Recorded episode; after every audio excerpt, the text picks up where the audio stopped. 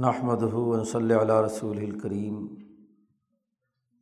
قال الامام حجت الاسلام اشہور اللہ دہلوی وقد اتفق من يعتد به من العلماء على ان القیاس لا يجري في باب المقادیر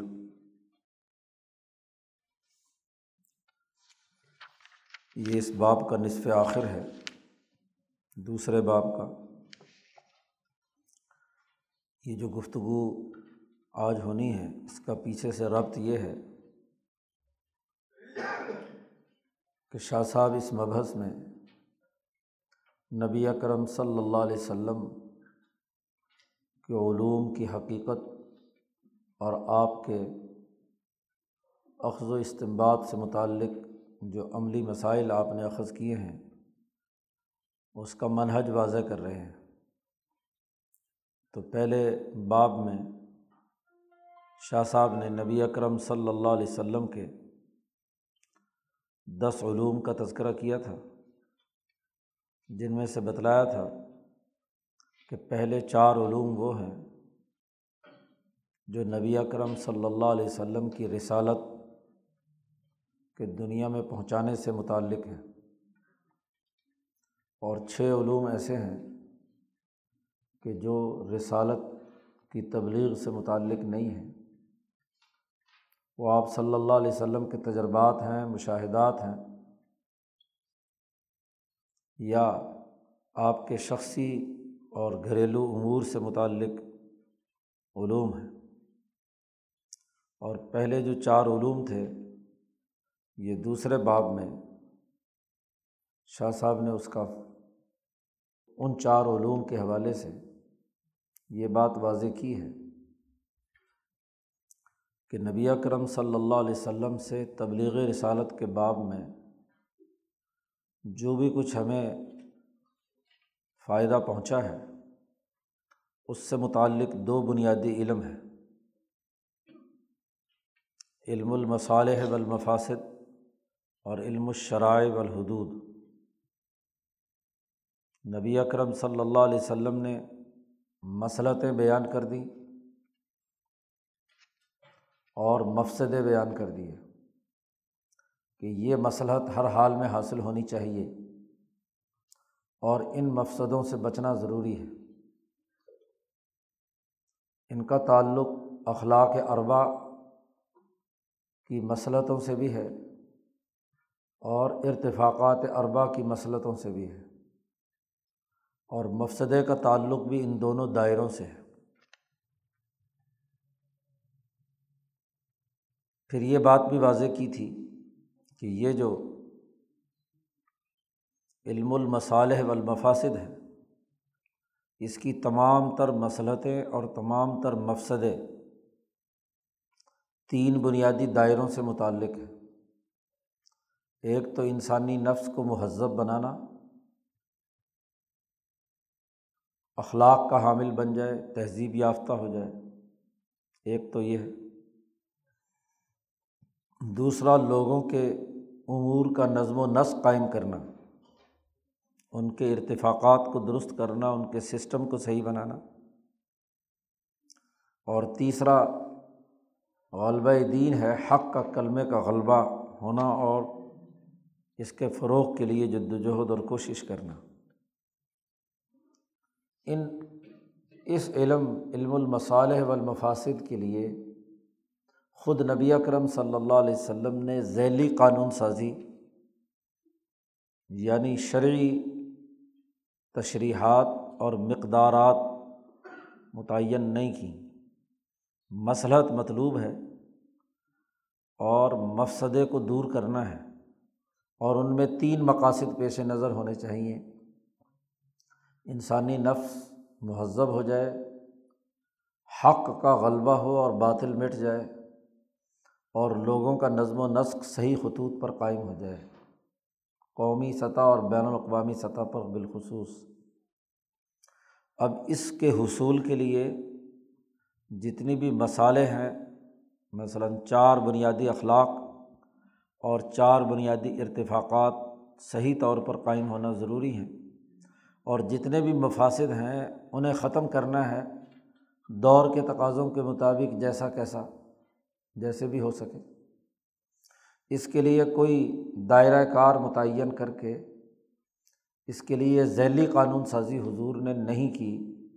یہ اس لیے بھی نہیں کی کہ زمانے کے بدلنے سے مسلطیں اور مفصدیں بدل جاتے ہیں۔ ایک زمانے کی ایک مسلط ہے تو اگلے زمانے میں وہ ممکن ہے کہ مسلط نہ رہے۔ اس کے نتیجے میں فساد واقع ہونے کا اندیشہ ہو۔ تو اس لیے وہ اخلاق اور وہ بنیادی ارتفاقات وہ مطلوب ہیں، وہ مسلط حاصل ہونی چاہیے کہ جس کے ذریعے سے نظم و نسق درست ہو اور انسان مہذب ہو جائے۔ دوسرا بنیادی علم بیان کیا تھا۔ پچھلے سبق میں علم الشرائع والحدود، دوسری قسم والفرائض، تین چیزیں بیان کی تھیں۔ اور اس سے مراد شاہ صاحب نے وہاں کہا تھا کہ میری مراد اس سے یہ ہے کہ شریعت نے جہاں ہر کام کرنے کا پورا پروسیجر طریقۂ کار اور اس کی مقدار متعین کر دی۔ خود نبی اکرم صلی اللہ علیہ وسلم نے کہ نماز کتنے اوقات میں پڑھنی ہے، مثلاً کتنی رکاتیں ہوں گی اور کیا کیا پڑھنا ہوگا۔ اس کی مقدار بھی بتلا دی، اس کا طریقۂ کار بھی بتلا دیا۔ یہ تمام چیزیں جو ہیں، علم الشرائب البقادیر اس کے لیے جہاں جہاں علت پائی جائے گی، وہاں وہاں وہ حکم بھی چلا جائے گا۔ یعنی قانون، عملاً قانون سازی کی ہے۔ اور اس چونکہ بڑا گہرا اس کا تعلق پوری اقوام عالم تمام ملت کی سیاست سے ہے۔ اور اس کی وجہ پیچھے شاہ صاحب بیان کر کے آئے ہیں کہ تاکہ بنیادی امور میں کسی قسم کا تضاد پیدا نہ ہو، چونکہ تمام انسانوں کو یہ کام کرنے ہیں۔ تو اب یہ نہ ہو کہ افریقہ والے اپنے طریقے پر نماز پڑھ رہے ہوں اور بحر الکاہل والے اپنے طریقے پہ پڑھ رہے ہوں۔ شمال والے اور طریقے سے ہو اور جنوب والے اور طریقے سے ہوں۔ کیونکہ روح کے اعتبار سے تو تمام انسان وحدت روحانی رکھتے ہیں اور روح کی تکمیل کی جو یہ غذا ہے، نماز، روزہ وغیرہ وغیرہ، یہ ایک ہی پیٹرن پر ہو، اس میں تحریف کا عمل دخل نہ ہو۔ تو تحریفات کو روکنے کے لیے بنیادی قوانین اور ضابطے اور اس کا طریقۂ کار بھی متعین کر دیا اب زکوٰۃ کی ادائیگی کرنی ہے، اس کی بھی مقدار متعین کر دی۔ روزہ ہے اس کی بھی مقدار متعین کر دی کہ سال بھر میں ایک مہینے کے روزے ہیں، وغیرہ وغیرہ۔ اور جب تشریح ہوگی یعنی قانون سازی ہوگی، تو کچھ چیزوں کو لازمی طور پر واجب اور کچھ چیزوں کو لازمی طور پر حرام قرار دیا جائے گا کہ یہ نہیں کرنا اور یہ کرنا ہے۔ مسلط اور مفصدے میں یہ بات نہیں ہوتی۔ وہاں تو مسلط مطلوب ہے، خلق مطلوب ہے۔ خواہ کسی طریقۂ کار سے تہارت پیدا ہو جائے، اخبات پیدا ہو جائے سماہت پیدا ہو جائے، عدالت پیدا ہو جائے۔ اور علم المصالح والمفاسد میں سماہت اور عدالت، یہ دو بنیادی چیزیں تو لازمی اور ضروری ہیں کہ مطلوب یہ ہے اب ایک زمانے کا ایک عدل اگلے زمانے میں ہو سکتا ہے، ظلم پیدا کرنے کا باعث بن رہا ہو پیداواری رشتوں کے تغیر و تبدل سے۔ وہ سرمایہ داری کو روکنے میں ناکام ہو۔ تو عدل مطلوب ہے۔ اگلے دور میں اگر قانون سازی کے ذریعے سے پہلے والے کسی قانون میں تبدیلی بھی کرنی پڑے تو کی جا سکتی ہے۔ لیکن نماز، روزہ یا وہ بنیادی تہارت اور اخبات سے متعلق جو امور ہیں، وہ طے شدہ ہے ان کی مقدار متعین کر دی کہ یہ مقدار واجب ہے، یہ مقدار جو ہے حرام ہے۔ اور درمیان میں جو مباح ہے وہ کرو تو ٹھیک ہے، نہ کرو تو کوئی حرج کی بات نہیں۔ تو یہ دوسری قسم جو ہے، اس میں مقدار متعین کی گئی ہے، تمام چیزوں کی۔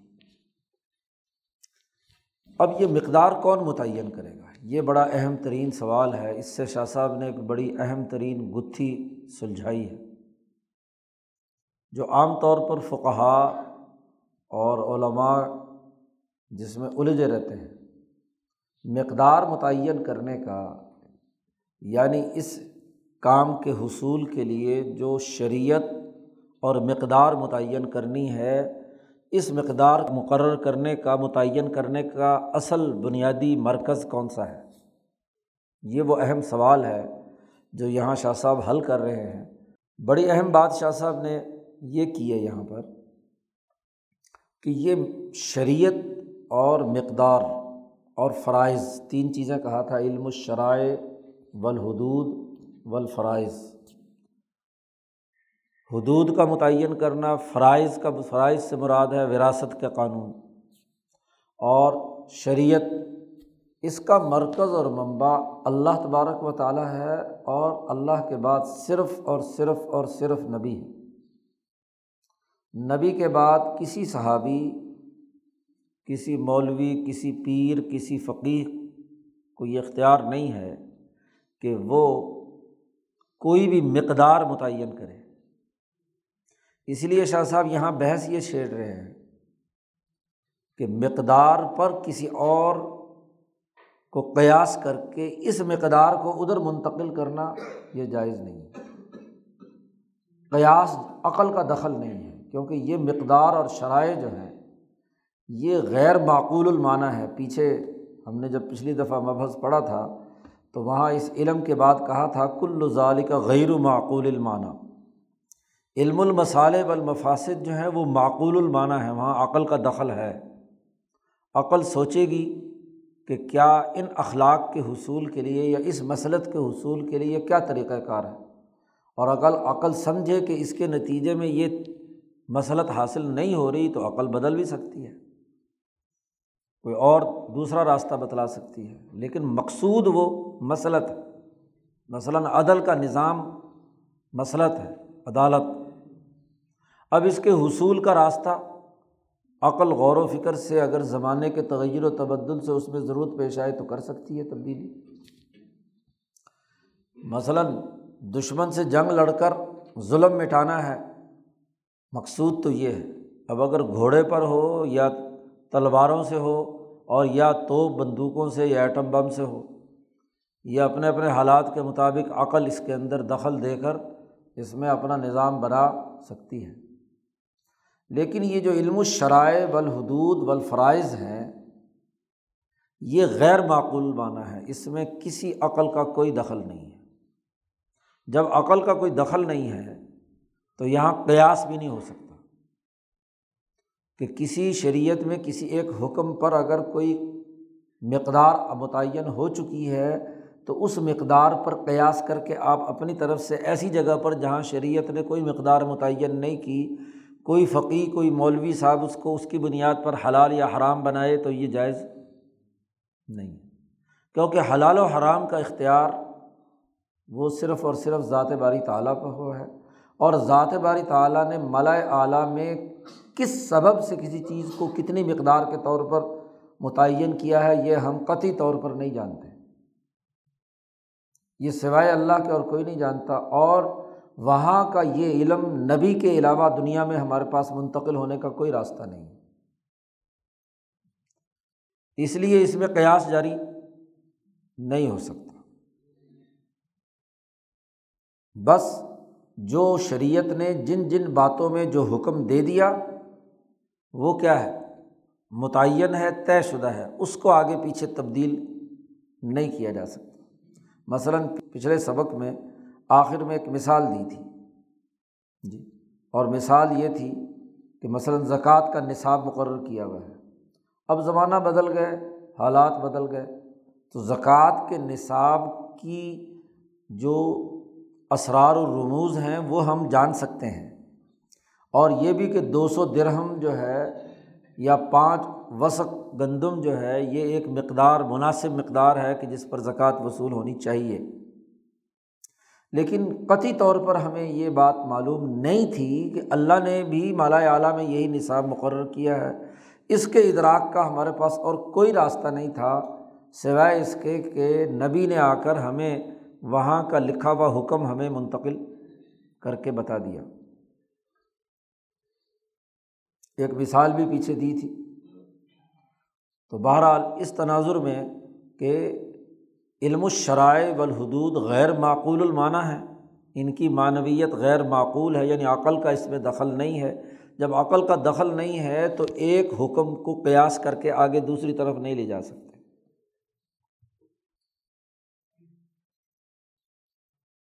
یہ وہی بات ہے جو یہود کے علماء کے سلسلے میں حضور صلی اللہ علیہ وسلم نے فرمائی تھی کہ جب حضور سے پوچھا گیا کہ قرآن میں آیا ہے کہ یہ لوگ اپنے اخبار اور رحبان کو ارباب مندون اللہ کہتے تھے،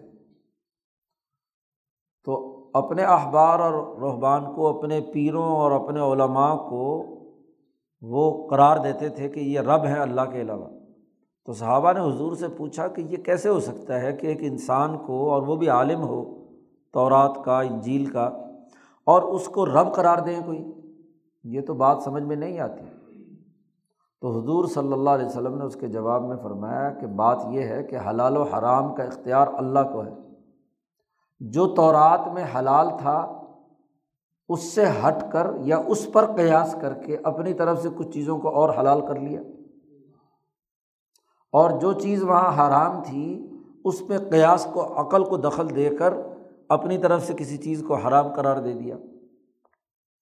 تو حالانکہ اس کسی راہب کو اور کسی ہاں جی اخبار میں سے کسی حبر کو، عالم کو یہ اجازت نہیں ہے کہ وہ اپنی طور پر اپنی عقل دوڑا کر اللہ کے حلال کیے ہوئے یا حرام کیے ہوئے میں کوئی کسی قسم کا تغیر و تبدل کرے۔ یا اس کی بنیاد پر کوئی اور چیز کو حلال و حرام بنائے قیاس کر کے، یہ کسی کی اجازت نہیں ہے۔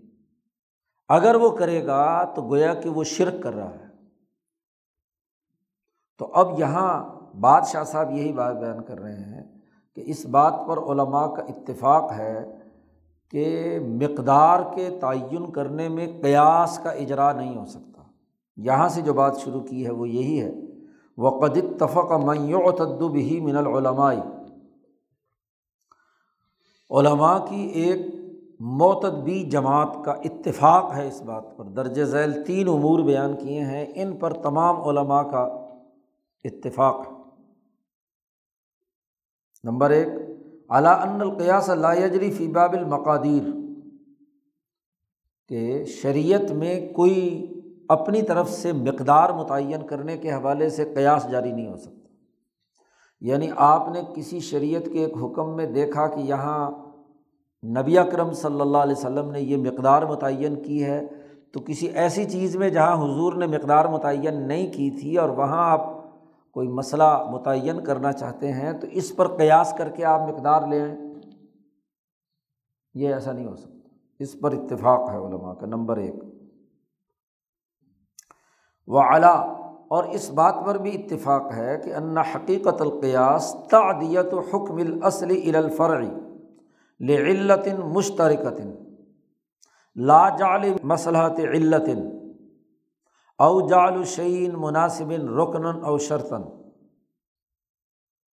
اس بات پر بھی اتفاق ہے کہ قیاس کسے کہتے ہیں؟ قیاس کی حقیقت کیا ہے؟ کہ کسی اصل حکم میں جو حضور صلی اللہ علیہ وسلم نے حکم جاری فرمایا تھا، اس حکم کو کسی دوسری جگہ پر فرا کی طرف متعدی کرنا، وہاں وہ حکم منتقل کرنا ایک ایسی علت کی وجہ سے جو دونوں میں مشترک پائی جا رہی ہے۔ جیسا کہ اس کی کئی دفعہ پیچھے مثال گزر چکی کہ شرب خمر، شراب پینا ممنوع ہے۔ تو وجہ کیا ہے؟ کہ وہ نشاور ہوتی ہے، عقل کو ڈھانپ لیتی ہے، خمر کو خمر اسی لیے کہتے ہیں، خمر کا لفظی معنی ہے عقل کو ڈھانپ لینا۔ عقل ماری جاتی ہے نشے سے۔ تو اب جہاں اس کی ہم نے تحقیق کی تو پتہ چلا کہ اس کی علت جو ہے وہ نشہ ہے۔ تو جہاں جہاں بھی نشہ پایا جائے گا تو وہاں وہاں یہ حکم شراب کی حرمت کا چلا جائے گا۔ اس کو قیاس کہتے ہیں۔ علت مشترکہ کی وجہ سے تو حکم جا سکتا ہے۔ اس کو قیاس کہتے ہیں یہ صحیح ہے۔ لیکن لاجعل مسل مسلحات علت ہر علت کی ایک مسلحت بھی ہوتی ہے۔ تو مسلحت کی وجہ سے قیاس ایک جگہ سے دوسری جگہ نہیں جا سکتا۔ کیونکہ مسلطیں کئی ہو سکتی ہیں۔ علت صرف ایک ہی ہوتی ہے۔ مسلطیں بے شمار ہو سکتی ہیں۔ بہت ساری مسلطیں ہوتی ہیں۔ ایک میں ایک مسلط پائی جاتی ہے اور ایک میں ایک مسلط نہیں پائی جاتی۔ تو محض مسلط کی وجہ سے حکم دوسری جگہ پر منتقل، اس پر بھی تمام علماء اور فقہ کا اتفاق ہے۔ او جال الشعین مناسب رکنن او شرطن یا کسی مناسب شے کو رکن بنانا یا شرط قرار دینا تو یہ بھی تبھی ہے جب علت مشترکہ پائی جاتی ہو۔ محض مسلط کی بنیاد پر ایسا نہیں ہو سکتا۔ دو باتوں پر اتفاق۔ تیسری بات یہ ہے کہ اعلیٰ انّ لا یسف القیاس لی وجود المصلحتی صرف مسلحت کے پائے جانے کی وجہ سے قیاس کیا جائے تو یہ قیاس نہیں کر سکتے مسلط کی وجہ سے قیاس کا حکم ایک جگہ سے دوسری جگہ نہیں جائے گا۔ علت کی وجہ سے جائے گا۔ ولی کلی وجودی علت مضبوط ادیرا علیہ الحکم لیکن وہاں قیاس ہوگا جہاں علت ہو اور وہ بھی منظبت ہو۔ مضبوط علت ہو۔ اور حکم جہاں جہاں وہ علت پائی جائے، وہاں وہاں وہ حکم پایا جائے۔ مسلط کے لیے تو بسا اوقات ایک حکم کی وجہ سے نہیں، ایک مسلط کی وجہ سے ایک حکم ہے، تو اسی مسلط کی وجہ سے دوسرا حکم بھی ہو سکتا ہے۔ کئی احکامات ہو سکتے ہیں جہاں حکم اور علت دونوں ایک دوسرے سے مربوط ہیں کہ جہاں جہاں علت پائی جائے، وہاں وہاں حکم پایا جائے، جہاں جہاں حکم پایا جائے، وہاں وہاں علت پائی جائے۔ یہ بحث آپ پیچھے پڑھ چکے ہیں باب الحکم ولا سیاست ملی یعنی قانون سازی میں کی بحث میں۔ باب الحکم ولا پیچھے ایک باب مستقل قائم کیا تھا شاہ صاحب نے کہ حکم کسے کہتے ہیں؟ آڈر جو پاس کیا جا رہا ہے اور اس کے پیچھے علت کسے کہتے ہیں؟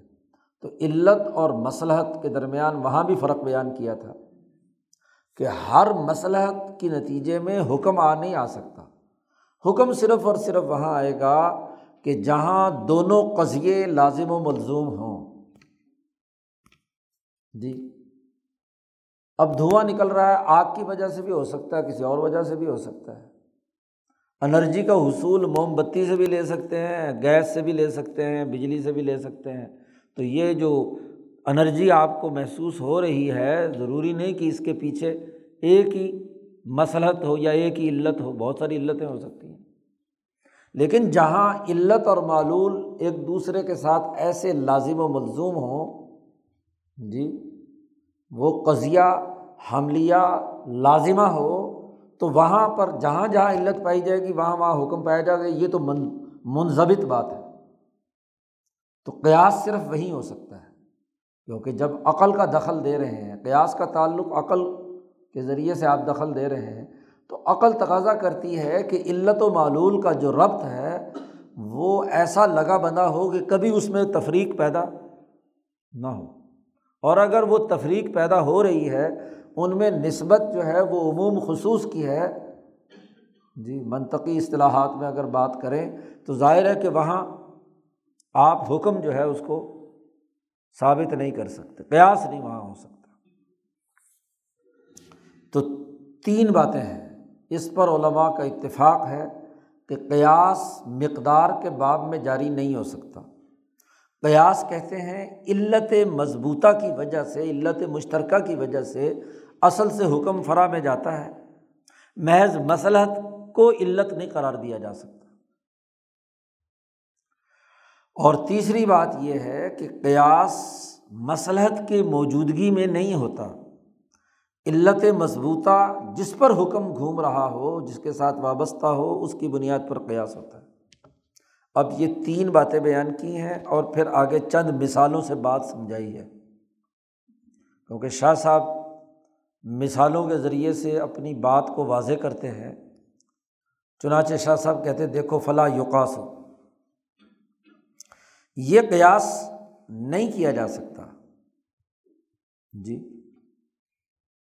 کہ مقیم بھی حرجن المسافری مسافر پر مقیم کو قیاس نہیں کیا جا سکتا۔ مقیم وہ جس کو مسافر جتنی تکلیف میں مبتلا ہو، اس کو تکلیف ہو، وضو کرنے میں اس کو حرج لاحق ہو رہا ہو، اور مسافر کو سفر میں تکلیف ہو رہی ہے، تو مسافر کے لیے کیا ہے؟ نماز میں تخفیف ہو گئی اور روزہ سرے سے کیا ہے؟ چھوڑنے کی اس کو اجازت ہے، بعد میں قضا کرے۔ اسے رخصت ہے نماز میں بھی اور روزے میں بھی۔ اب اگر کوئی مقیم، اگر مسافر جتنی مشقت برداشت کرے، تو کیا جو حکم رخصت کا مسافر کے لیے ہے، یہاں اس مقیم پر بھی قیاس کر کے اس کو بھی اجازت دی جائے کہ ہاں بھی ٹھیک ہے، تو بھی کیا ہے۔ نماز آدھی پڑھ لیا کر اور روزہ جو ہے وہ چھوڑ سکتا ہے۔ یہ قیاس نہیں کیا جا سکتا۔ کیوں؟ اس لیے کہ یہ جو حرج یا تکلیف ہے، یہ مسلط ہے، علت نہیں ہے۔ اس کی تفصیل پیچھے شاہ صاحب بتا چکے ہیں کہ اس کی علت سفر ہے۔ کہ جب بھی سفر ہوگا تو سفر جو ہے قطعتم من النار ہے۔ جی۔ اور مقیم ہے۔ تو مقیم کا اب کیسے پتہ چلے گا؟ کیا کرائٹیریا ہے؟ کہ یہ مقیم اس کو اس درجے کا حرج لائق ہو گیا ہے کہ جو کیا ہے، مسافر کو ہونا چاہیے۔ ہر مقیم کہے گا جی میں تو بیمار ہوں، مجھے تو سفر والی تکلیف ہو رہی ہے۔ اب اس کا کوئی تھرما میٹر ہمارے پاس نہیں ہے کہ اس کے منہ میں لگا کر معلوم کریں کہ اس کو ویسی تکلیف ہو رہی ہے کہ نہیں ہو رہی۔ قانون کی تشکیل کے لیے یہ ضروری بات یہ ہے کہ جو کسی ضبط میں آئے کوئی کسی مضبوط انداز میں اس کی باقاعدہ طے شدہ سسٹم ہو۔ تو مقیم کے بارے میں ہمیں ہمارے پاس کوئی ایسا ہاں جی معیار نہیں ہے کہ جس کے ذریعے سے ہم یہ طے کریں کہ واقعات اس کو مسافر والی تکلیف ہوئی ہے۔ تو جب وہ کسی ضابطے میں نہیں آتا، تو ہم مقیم کے لیے یہ اجازت قیاس کرنے کی نہیں دے سکتے۔ ہاں سفر جو ہے جب بھی تین دن، تین رات کا سفر ہو تو ضرور مشقت آتی ہے۔ تکلیف آتی رہی ہے۔ ظاہر ہے کہ جس وقت قانون سازی ہوئی تھی، اس وقت تو یہی معاملہ تھا۔ تو اب اس کے بعد آج ہمارے پاس کوئی نیا نبی تو ہے نہیں کہ آ کر وہ کہے کہ جی اب مالا اعلیٰ نے لکھ دیا ہے کہ جی مسافر کو چونکہ جہاز میں جاتا ہے، اس کو کوئی تکلیف نہیں ہے۔ لہٰذا اس حکم کو بدل دیا جائے۔ جی تو بدلنے کی تو اجازت نہیں ہے۔ البتہ روزے میں اس کو حضور کا عمل ہے کہ اگر وہ رکھے تو اچھی بات ہے، اگر تکلیف نہیں ہوتی تو رکھ لے۔ تو مقیم کو قیاس نہیں کر سکتے مسافر پر، اس لیے کہ یہ حرج یا تکلیف جو ہے، یہ تو مسلط ہے۔ اور مسلط کی موجودگی میں قیاس نہیں ہو سکتا۔ علت کی موجودگی میں قیاس ہوتا ہے۔ فعین دفع الحرج مسلحت الترخیص فعن دف الحرج مسلحت الترخیص یہ حرج کو دور کرنا، تکلیف کو دور کرنا، یہ رخصت کی مسلط ہے، علت نہیں ہے۔ لا علت القصر والافطار انم العلت ہی سفر علت تو جو ہے، وہ تو سفر ہے، چونکہ وہ ایک اور وہ بھی منظمت ہو گئی۔ ہر سفر نہیں ہے۔ پیچھے شاہ صاحب نے بحث میں یہ بات واضح کی تھی، جہاں یہ رخصت اور ہاں جی عظیمت کی بحث آئی تھی کہ سفر کو بھی محدود کر دیا تین دن اور تین رات تک۔ اتنی لمبی مسافت کا سفر ہو تو پھر اس کو مسافر کہیں گے، سیر کرنے کے لیے باہر گیا ہے، پانچ دس میل چل کے آ گیا تو وہ سفر تو نہیں ہے، کیونکہ اس نے صبح سے جا کر شام کو واپس اپنے گھر آ جانا ہے۔ تو جو گھر میں واپس آ گیا وہ مسافر نہیں ہے۔ تین دن کی مسافت جائے گا تو پھر تین دن واپس آنے میں لگیں گے تو وہ رات کو تو واپس نہیں آ سکتا۔ اس لیے وہ کیا ہے؟ سفر ہے اور اس سفر پر کیا ہے؟ رخصت۔ تو علت سفر ہے اور سفر ہاں جی لازم و ملزوم ہے یہ علت۔ مسلحت الگ بات ہے۔ تو ایک ہوتی ہے مسلحت اور ایک ہوتی ہے علت۔ شاہ صاحب نے کہا، دیکھو فحاظل مسائل لم یختلف فیحہ العلماء اجمالن یہ جو ہم نے بات کہی کہ علماء کا اس بات پر اتفاق ہے، یہ ایسے مسائل ہیں تینوں جو ابھی ہم نے واضح کیے تھے۔ اس میں اجمالی طور پر تو علماء کا کوئی اختلاف نہیں ہے۔ سب لوگ یہی کہتے ہیں بطور قانون اور ضابطے کے۔ چونکہ اصول فقہ چاہے حنفیوں کی پڑھ لو، شافیوں کی پڑھ لو، مالکیوں کی پڑھ لو، وہ اصول فقہ میں ان بات کو، ان باتوں کو مسلمات میں شمار کرتے ہیں اجمالاً۔ لیکن شاہ صاحب کہتے ہیں کہ ولا کی یوہ ملوحا اکثر ہم عندت تفصیل جب یہ علماء تفصیل و تخریج کے اندر پڑھتے ہیں، تو انہوں نے اکثر ہاں جی اس، ان اصولوں کو محمل چھوڑ دیا، نظر انداز کر دیا۔ یا تو بھول گئے اور یا جان بوجھ کر انہوں نے کیا ہے ان اصولوں پر عمل نہیں کیا، انہوں نے ہر جگہ کہیں نہ کہیں کوئی نہ کوئی مقدار متعین کرنے کی کوشش کی ہے۔ وزال کا شاہ صاحب کہتے اس کی بھی ایک وجہ ہے، اور وجہ یہی ہے کہ لن ربما تش تبھی ہو المسلحت بالعلتی بسا اوقات علت اور مسلحت ایک دوسرے سے مشابے ہونے کی وجہ سے اس فقی پر مشتبہ ہو گئی۔ اس نے مسلحت کو علت سمجھ لیا اور اس کی وجہ سے انہوں نے اس حکم کو جو اصل میں تھا وہ فرا کی طرف منتقل کر دیا۔ و تشریح و بالقیاسی یا کہیں کسی فقی کو یہ شبہ لگا کہ اس نے تشریح جو نبی اکرم صلی اللہ علیہ وسلم سے ہوئی تھی، اس اس کو تشریح اور ادھر سے قیاس، تو تشریح اور قیاس مشتبہ ہو گئے۔ اب کسی نے سمجھا کہ یہ قیاسی مسئلہ ہے یعنی عقلی مسئلہ ہے، اور کسی نے سمجھا کہ نہیں، یہ تشریحی مسئلہ ہے، تو اس اشتباع کی وجہ سے ہاں جی بہت سے لوگوں کو، جن میں آگے شاہ صاحب ہاں جی تمام ہی تقریباً فقہا کی کلاس لے رہے ہیں کہ چاہے وہ حنفی ہوں، شافی ہوں، مالکی ہوں، ان تین مذاہب، جو فقی مذاہب کے لوگ ہیں، انہوں نے کہیں کہیں اس طرح کا معاملات کیے ہیں کہ مقدار متعین کی ہے۔ جی لیکن معاملہ یا تو مشتبہ ہونے کی وجہ سے ہے، ان کے نقطۂ نظر سے وہ علت ہی بنتی ہے۔ دوسروں کے نزدیک اگر غور و فکر کرو تو وہ مسلط تھی۔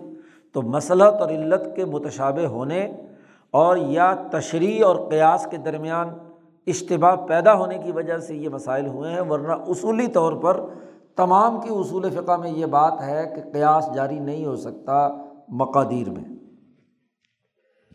وہ بعض الفقہائی ان دمہ خاضو فلقیاسی یہاں سے خاص طور پر اشارہ کیا ہے احناف کی طرف کہ بعض فقہ ایسے ہیں کہ انہوں نے خاص طور پر قیاس کے اندر جو زیادہ غوطہ زن رہتے ہیں، عقل کا بڑا دخل انہوں نے دیا ہوا ہے، تو تحیرو خود ہی مقدار بھی متعین کی اور پھر خود ہی حیران بھی ہوئے۔ اور اس حیرانی کا اظہار ان کے آپس کے اختلافات سے بھی واضح ہوتا ہے۔ مثلاً، آگے ایک مثال آ رہی ہے۔ فلجو بباز المقادیر انہوں نے بعض مقدار متعین کرنے میں دخل اندازی کی ہے۔ جی۔ اور وہ ان کرو استبدال بما یقرب منہا اور انہوں نے ناپسند سمجھا ہے کہ بجائے مقدار متعین کرنے کے، جو مقدار حضور نے بیان کر دی ہے، اس کے قریب ترین جو ہو سکتی ہے، اس کو پیش نظر رکھیں۔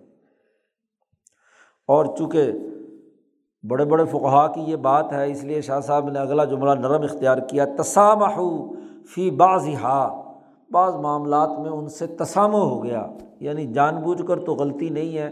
ہاں جی ان سے کچھ تسامو ہو گیا نظر انداز چیزیں کر دیں انہوں نے۔ تو فنس ابو اشیا مقام ہا انہوں نے اس کی جگہ پر کچھ نئی اشیا یا نئی چیزیں متعین کر دیں اپنے قیاس سے۔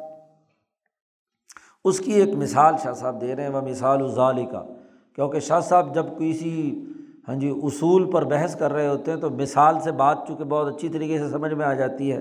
اس لیے تین مثالیں دی ہیں۔ شاہ صاحب نے تین ہی لفظ کہے تھے۔ لجو بباز المقادیر، بعض مقدار میں وہ دخل اندازی کی انہوں نے، اور دوسرا یہ کہ انہوں نے تسامح سے کام لیا، بعض جگہوں پر نظر انداز کر دی چیزیں۔ تو اس کے حوالے سے تین مثالیں آگے بیان کر رہے ہیں۔ مثلاً تقدیر ہم نصاب القطن بخمسط احمال۔ یہ امام محمد کی طرف اشارہ ہے۔ اب زکوٰۃ کا نصاب، گندم کا، جو کا، پانچ وسق اور ایک وسق چند من کا ہوتا ہے۔ کوئی تقریباً پندرہ بیس من کے قریب بنتا ہے۔ تین من کا ایک وسق ہے اور پانچ وسق یعنی تقریباً پندرہ من، اس پر زکوٰۃ کا حکم نبی اکرم صلی اللہ علیہ وسلم کی احادیث میں موجود ہے خمسط اوساق۔ تو گندم وغیرہ کے اندر تو یہ بات ہے۔ اب مسئلہ درپیش ہوا تھا، چونکہ نہ مدینہ میں کپاس ہوتی تھی، نہ مکہ میں ہوتی تھی، نہ ادھر اس علاقے میں کپاس ہوتی تھی۔ کپاس ادھر عراق اور کوفہ کے علاقے میں ہوتی تھی۔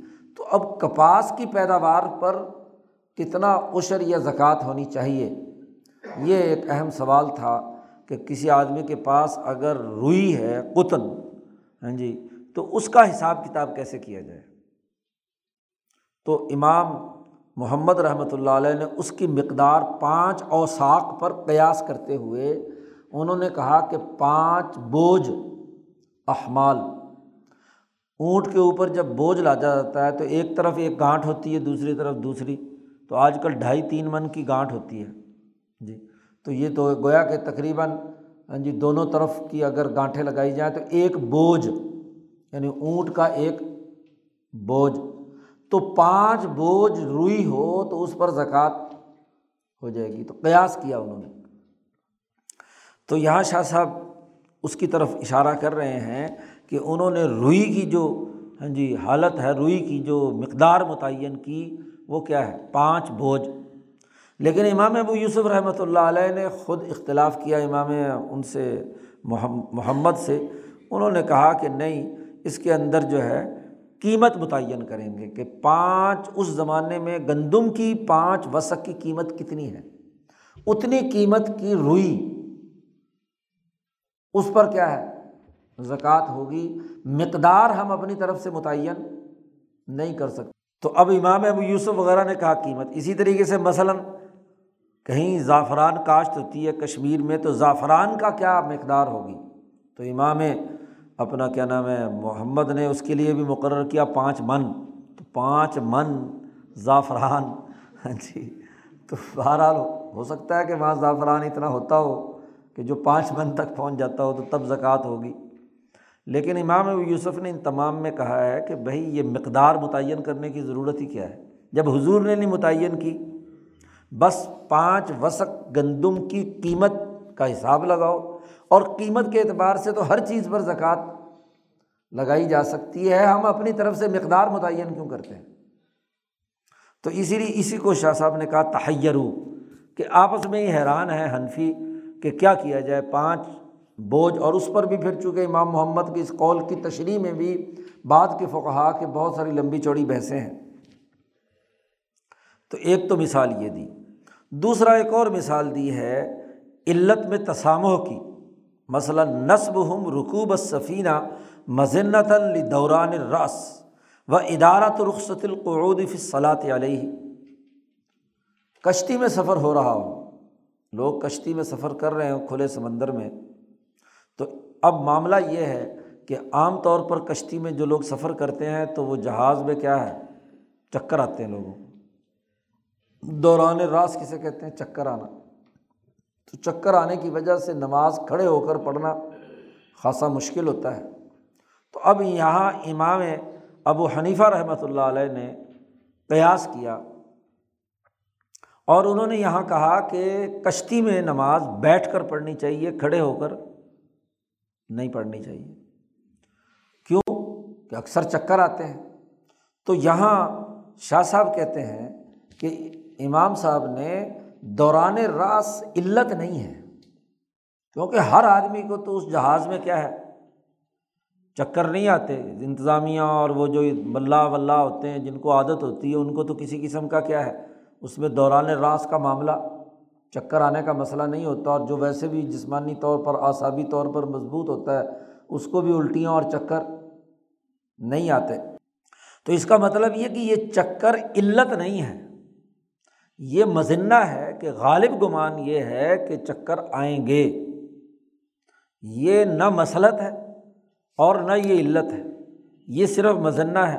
قیاس تو یہ ہونا چاہیے تھا۔ قیاس تو تب ہو جب حکم یہاں منتقل کریں کہ بیٹھ کر نماز پڑھے کہ جی علت ایسی ہو۔ جیسے ایک مریض ہے، تو اب مریض کے بارے میں جو چکر آ رہے ہیں تو اس کو کہا کہ جی، جب تم کھڑے ہو کر نہیں پڑھ سکتے تو بیٹھ کر پڑھو۔ اب کشتی میں بغیر چکر کے بھی اگر کوئی آدمی بیٹھ کر پڑھے تو یہ تو درست بات نہیں ہے۔ تو اس لیے یہاں چونکہ لفظ امام اعظم، امام حریفہ کا مسئلہ تھا، تو یہاں شاہ صاحب نے لفظ بھی تساموں کا کہ ان انہوں نے نظر انداز کر دیا اس معاملے معاملے کو کہ علت میں ان سے، علت کے متعین کرنے میں ان کو تسامو ہو گیا نظر انداز کر دیا انہوں نے۔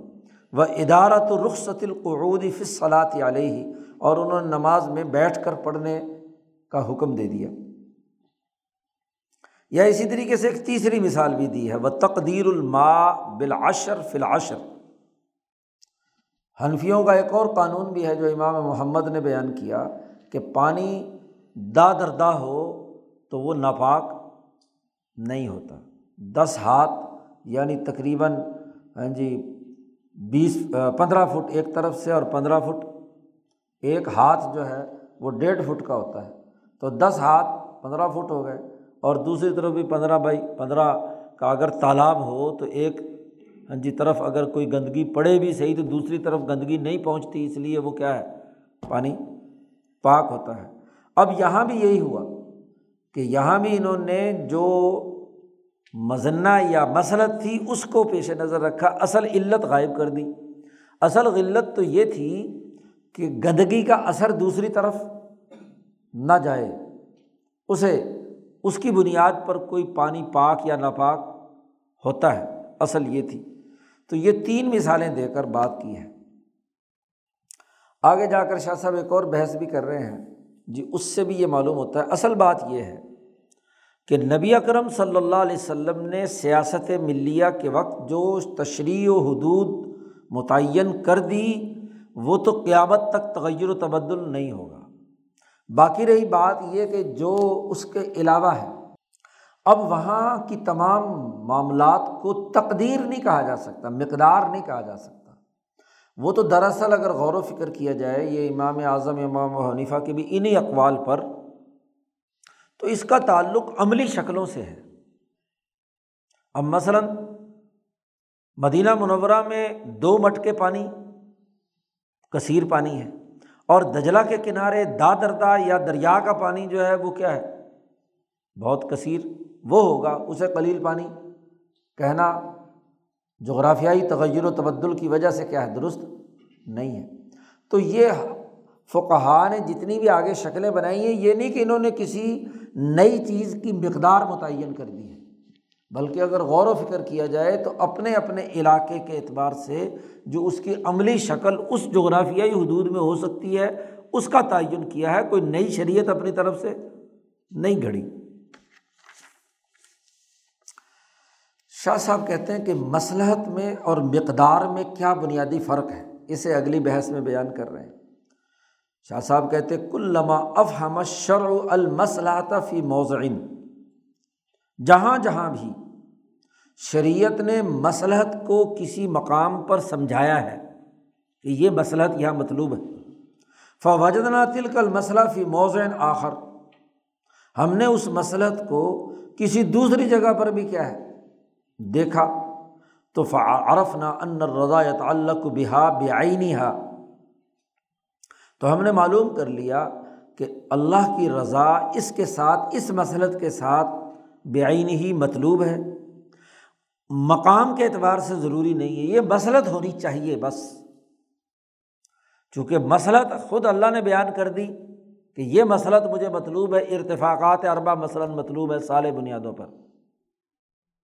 جی اب وہ کسی جگہ پر ایک نوعیت اختیار کر رہی، دوسری جگہ پر دوسری نوعیت اختیار کر رہی ہے، تو یہ نوعیتوں کے فرق ہونے سے وہ فرق ہو سکتا ہے۔ لیکن مسلط مسلط ہی رہے گی۔ بخلاف المقادیر مقدار جو ہے، جو اللہ نے متعین کر دی ہے، تو رضا مقدار کے ساتھ متعین ہوئی ہے۔ اس مقدار کے ساتھ متعین ہوئی ہے، یہ مقدار لازمی اور ضروری ہے فی ذاتی۔ ہی گویا کہ علم الشرائع والحدود میں شریعت اور مقدار کے ساتھ اللہ کی رضا منسلک ہے۔ اور علم المصالح والمفاسد میں اللہ کی رضا اور ناراضگی مسلط اور مفسدے کے ساتھ وابستہ ہے، اس کی عملی شکل یا کسی خاص مقام کے تناظر میں وہ نہیں ہے۔ یہ فرق۔ اب اس کی مزید تفصیل بیان کرتے ہوئے چند مثالوں کے ذریعے سے اس کو سمجھاتے ہیں۔ شاہ صاحب کہتے ہیں اس کی چار مثالیں دی ہیں۔ شریعت میں سے چار مثالیں دیتے ہیں تاکہ بات اچھی طرح سمجھ میں آ جائے۔ تفصیل و ظالقہ اس کی تفصیل یہ ہے کہ مثلاً جس آدمی نے کسی ایک وقت کی نماز چھوڑ دی تو کانا آسمن وہ گناہ گار قرار پائے گا۔ اگرچہ وہ ان شغلہ ذالک الوقت بذکری وسائر طاعت ایک نماز کے وقت میں اس نے خوب ذکر کیا، تلاوتیں کیں، باقی عبادتیں کیں، لیکن نماز نہیں پڑھی تو وہ گناہ گار ہے۔ اگر مسلط کے اعتبار سے دیکھا جائے تو مسلط تو مثلاً اخبات تھی۔ تو اخبات تو وہ کر رہا تھا۔ ذکر بھی کیا، تلاوت بھی کی، اور نیکی کے کام بھی کیے، زکوٰۃ بھی دیا، سب کچھ کیا، لیکن نماز نہیں پڑھی۔ تو مقدار کے ساتھ چونکہ رضامت نتھی ہو گئی کہ نماز اتنی رکاتیں جو ایک وقت کی نماز کی ہے، وہ پڑھنی ہے اور اس طے شدہ طریقۂ کار کے مطابق پڑھنی ہے۔ اب یہ بے آئینی عمل کرے گا تو یہ نیک کہلائے گا۔ بار کہلائے گا۔ اور اگر اس پر عمل نہیں کیا اور سارا وقت اخبات کرتا رہا، دل کی نماز پڑھتا رہا، جیسے جاہل پیر کہتے ہیں جی اسی تو دل دی نماز پڑھ لی سانو کی ضرورت ہے نماز پڑھنی؟ تو یہ بات قطعی طور پر غلط ہے، کیونکہ مقدار کے ساتھ یہاں رضا وابستہ ہے۔ مسلط کے ساتھ، حالانکہ مسلط اخبات والی تو اس کو حاصل ہوئی ہے۔ اسی طریقے سے منترا کا زکوٰۃً مفروضتاً، جس نے فرض زکوٰۃ ادا نہیں کی، اور اپنا سارا کا سارا مال خیر کے کاموں میں خرچ کر دیا، تو گناہ گار ہوگا۔ یہ فریضہ ہونے کے بعد کی بات ہے۔ فرض ہی نہیں ہونے دیے اس نے۔ سال ہی نہیں گزرا اور پورے سال میں زکوٰۃ کی ادائیگی کا ابھی وقت نہیں آیا تھا، سال پورا نہیں ہوا تھا اور پہلے خرچ کر دیا، پھر تو زکوٰۃ ہی فرض نہیں ہوئی نا۔ لیکن زکوٰۃ فرض تھی، وہ تو ادا نہیں کرتا۔ اور صدقہ و خیرات کی نیت سے مال خرچ کر رہا ہے۔ سارا مال بھی خرچ کر دے تو فریضہ زکوٰۃ کے چھوڑنے کی وجہ سے کیا گناہ گار ہوگا نیت زکوٰۃ کے ساتھ فریضے کی ادائیگی کی نیت سے عمل کرنا لازمی اور ضروری تھا، کیونکہ مقدار متعین ہو گئی، شریعت متعین ہے۔ ایسے ہی دیکھیے دو مثالیں تو اخبات سے متعلق دی ہیں جی اور اس سے سماحت سے متعلق دی ہیں۔ اگلی مثال عدالت سے متعلق دے رہے ہیں کدالی کا اسی طرح، اگر کسی نے ریشم کا لباس اور سونا پہنا تنہائی میں، جہاں لوگ کوئی نہیں دیکھ رہا، کسی غریب کو دیکھنے کی وجہ سے غریب کے اندر ہرس پیدا، اور نہ ہی کسی غریب کا دل ٹوٹ رہا ہے بس کمرے میں خود زیور پہن کر، سونا پہن کر اور ہاں جی ریشم لباس پہن کر خوش ہو رہا ہے۔ حیث لائی تو صبر کثر قلوب الفقرا ایسے جگہ پر اس نے لباس پہنا کہ جہاں فقیروں کے دل نہیں ٹوٹنے تھے۔ کیونکہ ہوتا یہ تھا کہ متکبرین جب یہ لباس پہن کر نکلتے تھے تو غریبوں کے دل کو، ان کو تو سادہ کپڑا نہیں مل رہا اور یہ جناب ہاں جی ریشم اور سونے اور وہ پہن کر باہر نکل رہا ہے۔ تو دلوں، فقیروں کے دلوں کے ٹوٹنے کا کوئی عمل نہیں تھا اور نہ ہی دنیا میں کثرت مال کو حاصل کرنے پر لوگ اس کو دیکھ کر اس کا ابھار پیدا ہو رہا تھا وہاں۔ کیونکہ دوسری خرابی یہ بھی ہے کہ لوگوں کو ترغیب ہو کہ وہ بھی سونا جمع کریں، وہ بھی کیا ہے، ریشم کا کپڑا خریدیں۔ اور ولم یکسد بھی اطرف اور نہ ہی اس کا سون، یہ سونا پہننے اور ریشم کے لباس پہننے میں اس کی سرمایہ پرستی طرف جو ہے تعیش بھی اس کا ارادہ نہیں تھا۔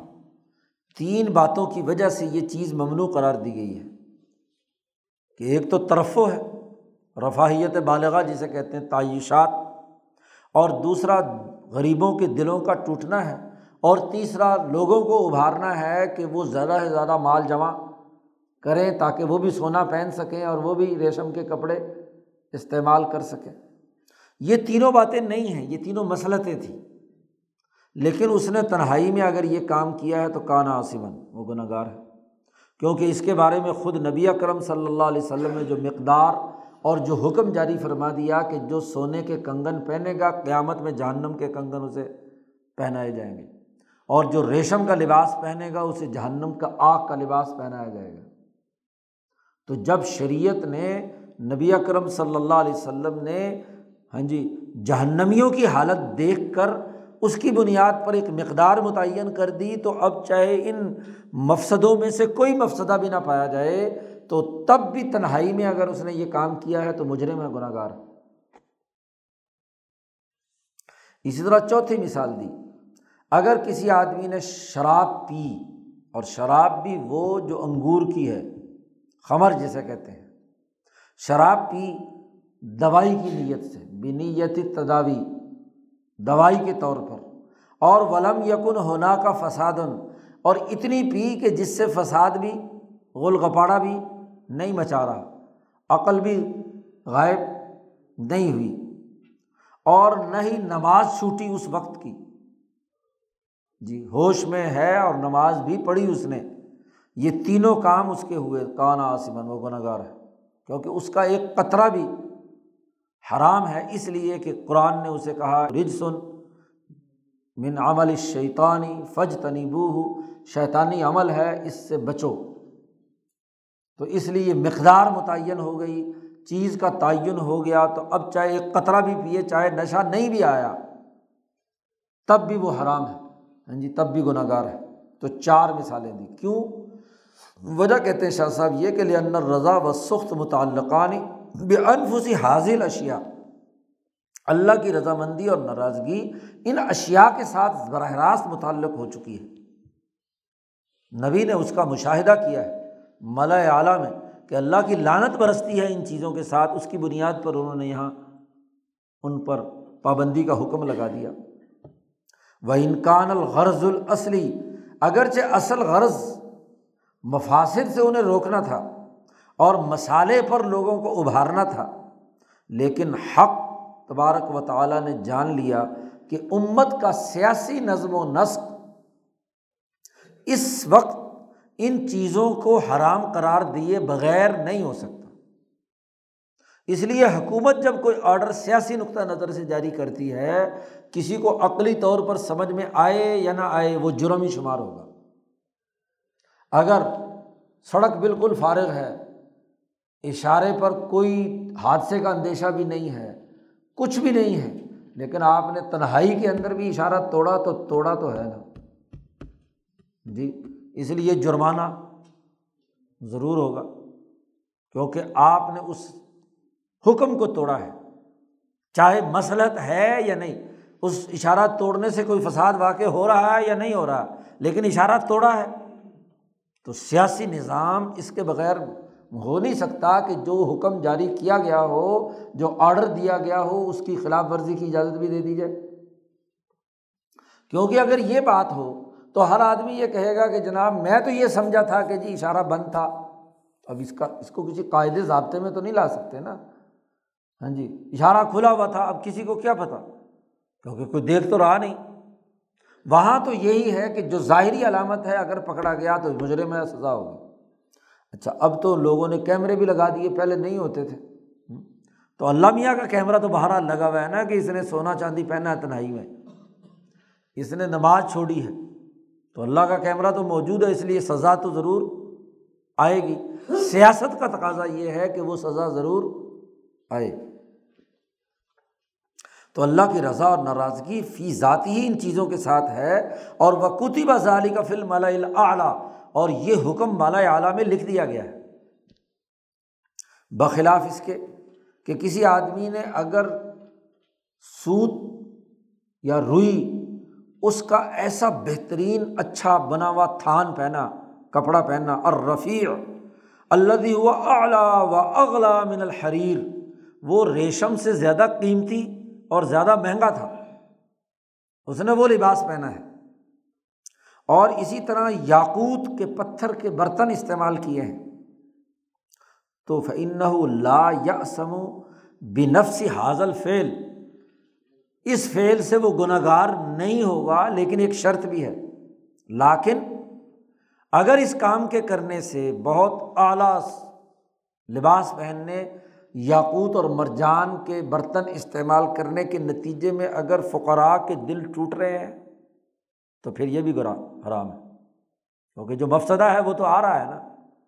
اگر کثر قلوب الفقراء و حمل الناس علی فعل ذالکا اور لوگوں کو اس پر ابھارنے کا ذریعہ بن رہا ہے وہ آدمی اور اس کا ارادہ بھی تعیش پسندی ہے۔ تین باتیں میں سے کوئی پائی جا رہی ہے تو پھر گناہ مفسدے کی وجہ سے ہوگا۔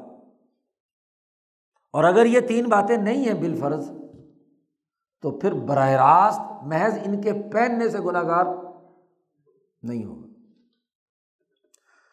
وہ باؤدا من الرحبتی اجلی تلکل مفاصد ان مفاصد کی وجہ سے وہ رحمت سے دور ہوگا۔ مفسدے کی وجہ سے۔ علم مسالے و کے نقطۂ نظر سے گناہ گار ہوگا، علم الشرائع و کے نقطۂ نظر سے گناہ گار نہیں ہوگا اللہ فلاں اب یہ بات بالکل واضح کر دی شاہ صاحب نے کہ مقدار اور مسلحت میں کیا فرق ہے۔ مقدار صرف رسول اللہ صلی اللہ علیہ وسلم متعین کریں شریعت نے جو متعین کر دی ہے وہی۔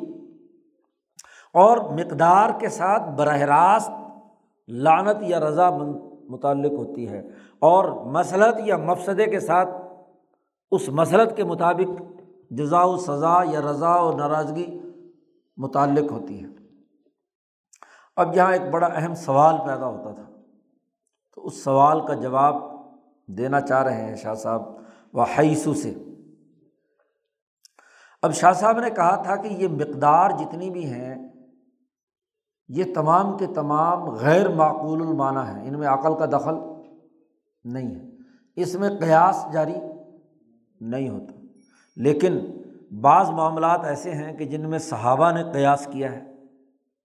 جی انہوں نے قیاس کیا ہے اور اس قیاس کی بنیاد پر کیا ہے؟ چیزوں کی اجازت دی ہے۔ جی مثلاً حضرت ابن عمر اور عبداللہ ابن عباس نے قصر کی مسافت متعین کرتے ہوئے کہا ہے کہ چار برد مقدار ہونی چاہیے سفر کی۔ یعنی تین دن اور تین رات کے بجائے سفر کب ہوگا کہ جب ارب آتا برد اور ایک برد بارہ بارہ میل کا ہوتا ہے۔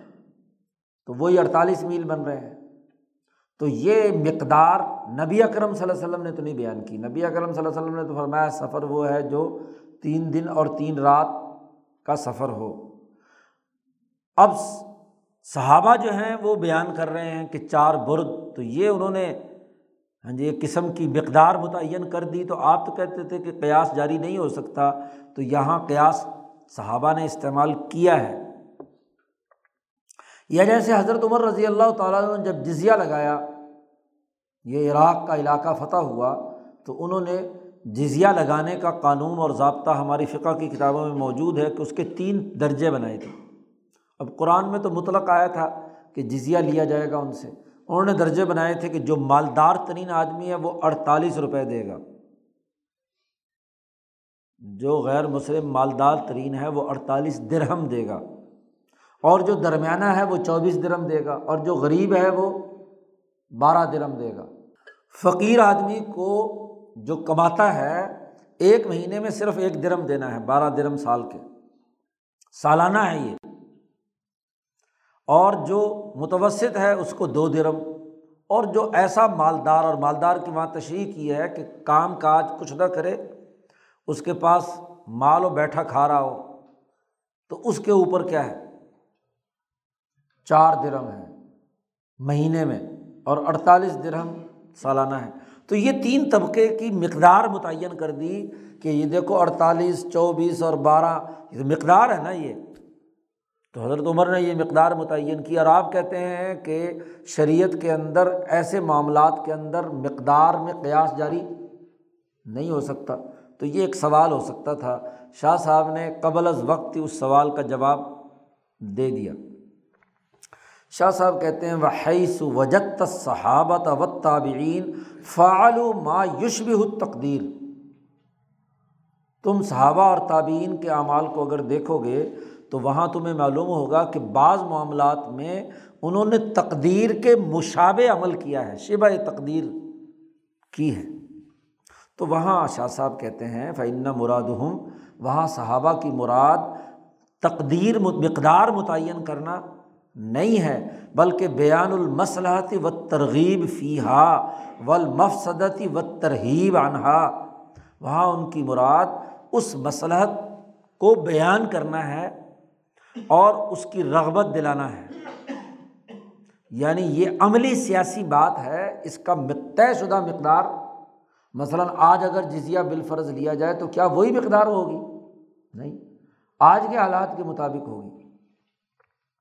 وہ انما اخرج و تلک سورا مخرج المسل صحابہ نے جہاں اس طرح کی کوئی چیز تعین کی ہے، وہ بطور مثال کی چیز بات بیان کی ہے کہ یہ آج کی دور کی یہ مثال ہے، اگلے زمانے میں اور بدلے تو کسی مسلط کے لیے کچھ اور ہو سکتا ہے۔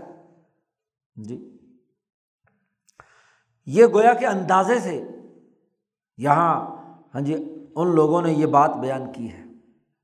لا یکسدون علیہ بالخصوص۔ ان کا مقصد اس کو مخصوص طور پر متعین کرنا نہیں تھا۔ مثلاً جو چار برد کی مثال دی ہے، چار، ایک برد بارہ میل کا، تو یہاں یہ نہیں ہے کہ وہ اپنی طرف سے مقدار متعین کر رہے ہیں۔ وہ جو ایک تین دن، تین رات والی بات تھی، اس کا ایک اندازہ بیان کیا ہے انہوں نے کہ یہ اڑتالیس میل بنتا ہے۔ کہ ایک دن میں آٹھ گھنٹے ایک آدمی پیدل عام درمیانی رفتار سے چلے تو سولہ میل سفر کر سکتا ہے یعنی سوا برد کر سکتا ہے۔ اور اگلے دن پھر سولہ، پھر اگلے دن یعنی ایک گھنٹے میں دو میل۔ درمیانی رفتار، دوڑ کر نہیں چھلانگ مار کر جائے تو پھر تو۔ درمیانی رفتار سے، اور رفتار بھی وہ کہتے ہیں کہ اگر اونٹ پر سفر کر رہا ہے تو اونٹ کی رفتار ہوگی۔ تو گویا کہ یہ بھی انہوں نے اندازہ لگا کر ایک مثال کے طور پر بات بیان کی ہے۔ وہ انما یکسدون المعانی صحابہ کے پیش نظر بھی ان باتوں کا جو اصل معنی ہے وہ پیش نظر تھا۔ وہ نشتبہ الامر بادی الرائے اگرچہ ظاہری طور پر ہمیں یہ مقدار معلوم ہو رہی ہے، لیکن حقیقت میں یہ مقدار نہیں ہے۔ مقدار، مسئلہ، اصل چیز تو وہ مسلحت متعین کرنا ہے۔ جیسے اب اسی بنیاد پر ہی وہ جو جزیے کی مختلف اقسام بیان کی تھی، تو وہ بھی کیا ہے؟ اسی تناظر میں تھی کہ زمانہ بدلنے سے بدل سکتی ہے۔ مالدار اور متوسط کا فرق اور فقیر کا فرق اپنے اپنے زمانے کے مطابق ہو سکتا ہے۔ اسی طریقے سے پیچھے جیسے داد ردا والی مثال آئی تھی، تو وہ بھی کوئی تقدیر نہیں تھی شریعت کی۔ تو وہ بھی دراصل اندازہ تھا کہ اندازہ یہ ہے کہ ایسا پانی کثیر پانی ہوگا۔ وہ حیث ایک اور سوال پیدا ہوتا تھا، اس کو بھی یہاں شاہ صاحب نے، اس کا بھی جواب دیا ہے کہ شاہ صاحب نے کہا ہے پیچھے کہ قیاس جاری نہیں ہوتا مقادیر میں، کیونکہ رضا اس کے ساتھ براہ راست تعلق ہے۔ تو اس پر اعتراض یہ ہوتا ہے کہ شریعت نے مقدار کی قیمت تبدیل کرنے کی اجازت دی ہے۔ تو مقدار کی تبدیلی کی اجازت دی ہے اور تاؤس جو ہیں، امام تاؤس انہوں نے حضرت معاذ رضی اللہ تعالیٰ عنہ کا یمن کے بارے میں ایک سیاسی فیصلہ نقل کیا ہے۔ امام تاؤس جو ہیں، یہ تابی ہیں اور عبداللہ ابن عباس رضی اللہ تعالیٰ عنہ کے شاگرد ہیں۔ وہ حضرت معاذ ابن جبل جو گورنر تھے یمن کے تو ان کا ایک فیصلہ انہوں نے نقل کیا ہے کہ انہوں نے یہ بات کہی تھی، زکوٰۃ اکٹھی کرنے کے لیے جب انہوں نے حکم دیا تو زکوٰۃ کے لیے تو وہی چیزیں تھیں جو کہ جی یا سونا ہو تو اتنا مقدار سونا ہوگا، جانور ہوں تو اتنے اتنے مقدار کے جانور ہوں گے یا گندم ہو تو وہ۔ تو انہوں نے کہا کہ تم ایسے کرو کہ تم اس کی جگہ پر کپڑے لے آؤ۔ اگر کوئی آدمی زکوٰۃ اگر اصل نہیں دے سکتا تو اس کی جگہ پر کیا کرو؟ کپڑے لے آؤ۔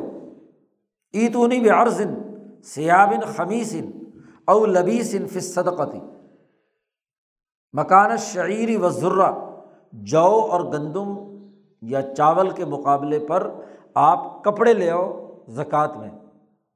کیوں؟ اس زمانے میں مدینہ اور مکہ میں لباس کے مسائل تھے۔ تو انہوں نے کہا کہ اور یمن میں بھی کچھ ایسے فقرات تھے جن کو لباس نہیں تھا۔ تو انہوں نے کہا کہ لباس لے کر ہی آگے بنا کر دینا ہے، گندم بھی ہمیں بیچ کر دینا ہے۔ تو بجائے اس کے کہ آپ لوگ اگر گندم اور شعیر اپنے پاس رکھنا چاہتے ہیں تو آپ کپڑے لے آؤ۔ وہ کپڑے غریبوں میں کیا ہے؟ تقسیم کر دیے جائیں تاکہ ضرورت جو ہے وہ پوری ہو جائے۔ یہ ایک سوال ہے کہ یہ خیر الاصحاب النبی بالمدینہ نبی اکرم صلی اللہ علیہ وسلم کے صحابہ کے لیے بھی جو فالتو کپڑے ہوں گے مدینہ میں ان کے لیے ضرورت ہے، وہ وہاں پہنچ جائیں گے۔ یا اسی طریقے سے ایک اور مسئلہ ہے جو احناف نے اختیار کیا ہے۔ زکوٰۃ کی ادائیگی میں پانچ پانچ جانور ہوتے ہوئے پانچ سال والا آخری یعنی پچیس سے اوپر جانور چلے جائیں تو پھر بنت مخاذ اسے کہتے ہیں۔ تو وہ بنت مخاذ کے بارے میں حنفیوں کا قانون ہے کہ بنت مخاذ کے بجائے اگر ہاں جی قیمت اس کی دے دی جائے، کیونکہ وہ زیادہ بڑے، بڑی رقم کا بن رہا ہے، تو قیمت بھی دے دی جائے تو وہ بھی زکوٰۃ ادا ہو جائے گی۔ تو اس سوال کا جواب شاہ صاحب یہاں دے رہے ہیں وہ حیث جب وض شرع استبدال مقدار بقیمت ہی کہ مقدار کو قیمت کے بدلے میں تبدیل کرنے کی جو اجازت دی ہے، جیسے بنت مخاص کی جگہ پر قیمت کا دینا، جیسا کہ امام ابو حنیفہ کا کال ہے۔ تو اگر اس بات کو مان بھی لیا جائے، تو ہوا ایزن نو منت تقدیر یہ بھی تقدیر کی ایک قسم ہے، کیونکہ خود قرآن نے کہا ہے، جہاں محرم حج کے لیے جاتا ہے اور اس نے غلطی سے کوئی شکار کر لیا جی جانور شکار کر لیا۔ تو یا تو اس جیسا جانور یا وہاں کہا بے قیمتی ضوا عدل من کم تمہارے میں سے دو آدمی عدل والے قیمت مقرر کر دیں تو اتنی قیمت دینی پڑے گی۔ تو قیمت کا لفظ خود قرآن نے مقدار کے پر بتلایا ہے کہ اگر کسی جگہ پر اصل نہیں دیا جا سکتا تو اس کی قیمت اس کے بدلے میں دی جا سکتی ہے۔ تو یہ بھی تو ایک تقدیر ہے نا۔ یہ تھوڑا ہی ہے کہ تقدیر بدل دی۔ کسی فقی نے۔ وزال کا اس لیے کہ لنت تقدیر یمکن الاستقصا جی تقدیر جو ہے وہ ممکن نہیں کہ تمام پہلوؤں کا احاطہ کیے ہوئے ہو۔ اور ایسے طریقے سے بن جائے کہ لوگوں کے لیے مصیبت اور تنگی کا باعث بنے۔ ولاکن ربما یقدر امرن ین طبق امور کثیرت۔ بسا اوقات شریعت نے ایسی مقدار متعین کی ہے جو بہت ساری چیزوں پر اس کا اطلاق ہو سکتا ہے۔ جیسے بنتے مخاص خود بھی دی جا سکتی ہے، اور اگر نہ ہو اور اس وہ بنتے مخاص بھی اب لینی ہے وہ جو درمیانے درجے کی ہو۔ اور اگر ان کے پاس جو جانور والے ہیں، ان کے پاس بہت موٹا پلا ہوا جانور ہو، پانچ سال، چار، پانچ سال کا، تو وہ کیا ہے؟ زیادہ قیمت کا ہو جاتا ہے، اس لیے زیادہ قیمت بھی وصول نہیں کر سکتے۔ اور اگر مریل سا ہو تو وہ بھی وصول نہیں کر سکتے کیونکہ زکوٰۃ کے لیے ضروری ہے کہ درمیانے درجے کا ہو۔ تو اگر ان کے پاس کمزور ہے یا بہت ہی زیادہ اچھا اور عمدہ ہے، تو پھر اعتدال کی بات یہی کہ درمیانی قیمت لے لی جائے۔ بیت المال میں جمع ہو جائے۔ اور وروما کانت تقدیر و بالقیمت تقدیراً بحد معلوم فل جملہ اور یہ بھی ہے کہ قیمت کے ذریعے سے بھی تو مقدار متعین ہوتی ہے۔ جیسا کہ مثلاً ڈھال کی چوری کا نصاب جو ہے وہ ہاتھ کاٹنا ہے۔ اب ڈھال جو ہے وہ ہاں جی حالانکہ وہاں تو دس درہم کی بات کی تھی۔ کہ دس درہم اگر چوری ثابت ہو جائے تو ہاتھ کاٹا جا سکتا ہے۔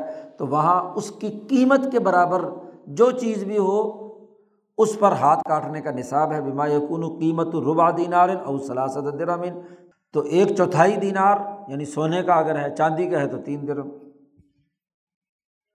تو اس کا مطلب یہ ہے کہ علم الشرائع والحدود والفرائض میں جو مقادیر متعین ہے اللہ کی رضا اور اللہ کی ناراضگی براہ راست اس کے ساتھ وابستہ ہے۔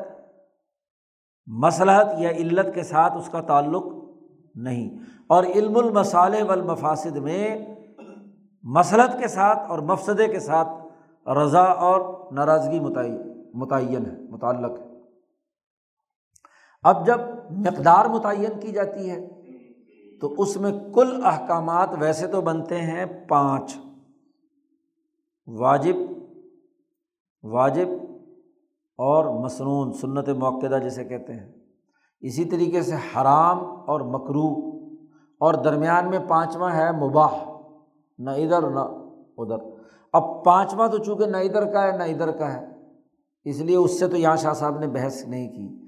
اب باقی رہ گئے ہیں ایجاب اور تحریم اور مکرو اور مندوب۔ تو ان چار کی حقیقت یہاں پر شاہ صاحب بیان کرتے ہیں۔ عالم جاننا چاہیے کہ ان ایجاب و تحریم نوعانی منت تقدیر اللہ نے جس چیز کو واجب قرار دیا ہے یا حرام قرار دیا ہے، یہ تقدیر کی دو قسمیں ہیں۔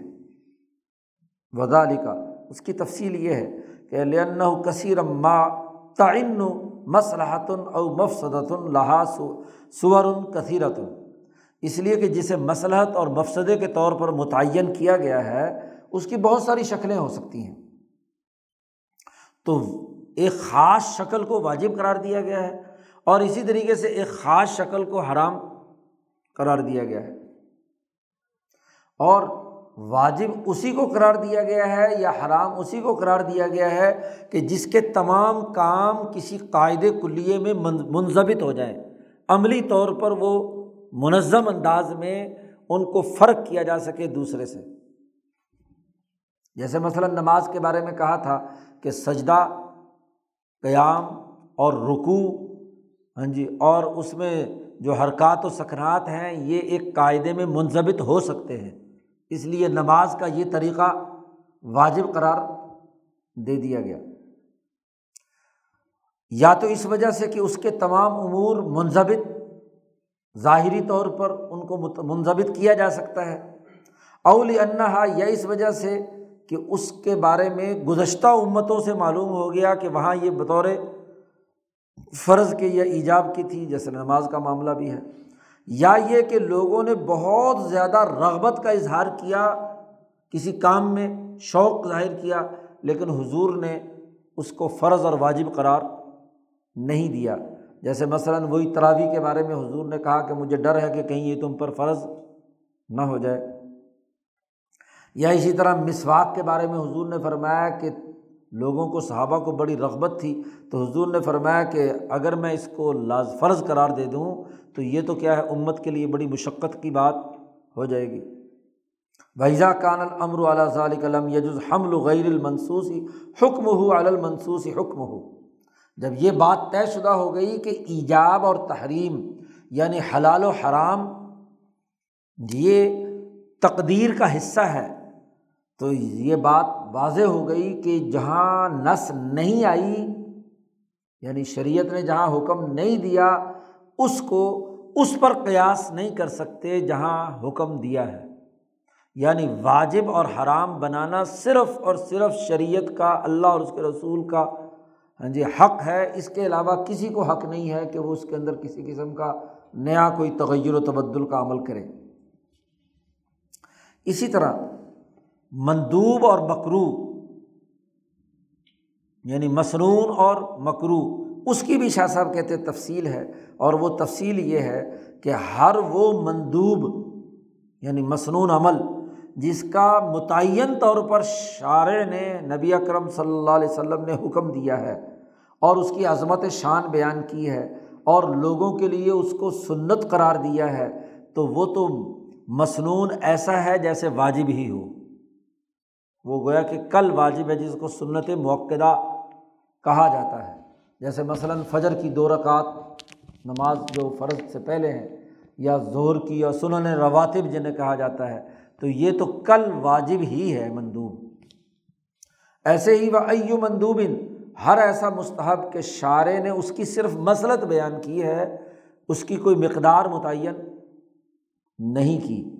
اور لوگوں پر عمل کرنا ان کے اختیار میں بنا دیا، بغیر مصنون قرار دیے ہوئے، بغیر عظمت شان بیان کیے ہوئے۔ جیسے سنت موقعہ کے علاوہ جتنے نوافل وغیرہ ہیں۔ تو نوافل کی کوئی مقدار متعین نہیں فرمائی آپ صلی اللہ علیہ وسلم نے۔ تو وہ ایسے ہی ہے جیسے گویا کہ شریعت کے نازل ہونے سے پہلے پڑھے تو اچھا ہے، نہ پڑھے تو کوئی۔ جی سنن غیر موقعہ جنہیں کہا جاتا ہے۔ وہ انما یوساب الجروفی ہی اس پر اجر ملے گا جو مسلحت کے نقطۂ نظر سے اسے کرے گا۔ فی ذات ہی پڑھنے سے کوئی کیا ہے؟ اجر کی بات نہیں ہے۔ لاب اعتبار نفس ہی۔ یہی حال مکرو کا ہے کہ مکرو کی بھی دو قسمیں ہیں۔ ایک وہ مکرو ہے جس کو نبی اکرم صلی اللہ علیہ وسلم نے کسی مقدار کے ساتھ ناپسندیدگی کا اظہار فرمایا ہے تو وہ مکرو تو ایسے ہی رہ سکے جیسا کہ حرام۔ اور جو چیز ہاں جی نبی اکرم صلی اللہ علیہ وسلم نے متعین طور پر کسی مقدار کے بغیر نہیں بیان کی ہے، ویسے ہی کراہت اور ناپسندیدگی کا اظہار کیا ہے تو وہ ایسے ہی ہے کہ جیسے قبل تشریح تھا یعنی وہ لازمی اور واجب مکروح تنظیحی جسے کہتے ہیں، وہ تنظیحی ہوگا۔ شاہ صاحب، یہ باب ختم کرتے ہوئے ایک بہت زبردست جملہ بول رہے ہیں، کہتے ہیں ویزا تحقق تحاظل مقدمہ اگر تو نے یہ مقدمہ جو میں نے اس باب میں بیان کیا ہے، علم المصالح والمفاسد اور علم الشرائع والحدود کا، اگر تحقیقی طور پر آپ نے یہ سمجھ لیا، تیرے نزدیک یہ بات بڑی واضح طور پر آئے گی کہ اکثر وہ قیاسات مقاص جس پر قوم بڑی فخر کرتی ہے، قانون سازی کی بات، میدان میں کہ ہم نے یہ قانون بنایا، ہم نے یہ قانون بنایا وہ علی اجلیہ اور اس کے ذریعے سے وہ بڑی لمبی لمبی زبانیں بلند آہنگی کے ساتھ بیان کرتے ہیں اعلیٰ معاشر اہل الحدیث محدثین پر۔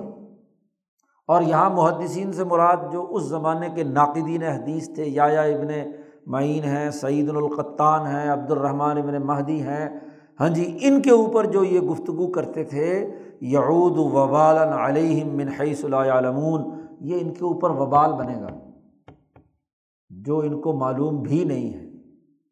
بغیر علم کے ان کے اوپر وبال بنے گا کہ انہوں نے اپنے قیاسات کے ذریعے سے بہت ساری ایسی مقدارات متعین کر دی ہیں، تخریجات لے آئے ہیں، جس سے دین میں تنگی پیدا ہو گئی۔ تو یہ تنگیوں کا کام کرنا دین میں یہ یسر کے خلاف بات ہے۔ بس جس کو اوپر خود نبی اکرم صلی اللہ علیہ وسلم نے مقدار متعین کر کے کوئی حکم جاری فرما دیا، وہ تو ٹھیک ہے۔ باقی کوئی فقی کوئی مولوی، کوئی مفتی اپنی طرف سے مقداریں متعین کرتا پھرے تو وہ وبال کا مستحق ہے۔ تو یہ شاہ صاحب نے واضح کر دیا۔ کیوں؟ شاہ صاحب کہتے ہیں کہ وہ گویا کہ حلال و حرام کے اختیار اپنے پاس رکھنا چاہتا ہے۔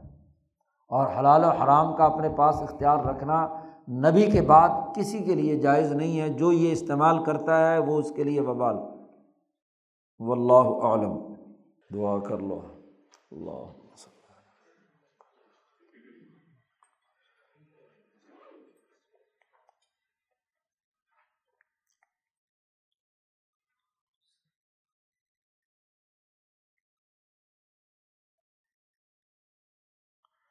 اجمعین۔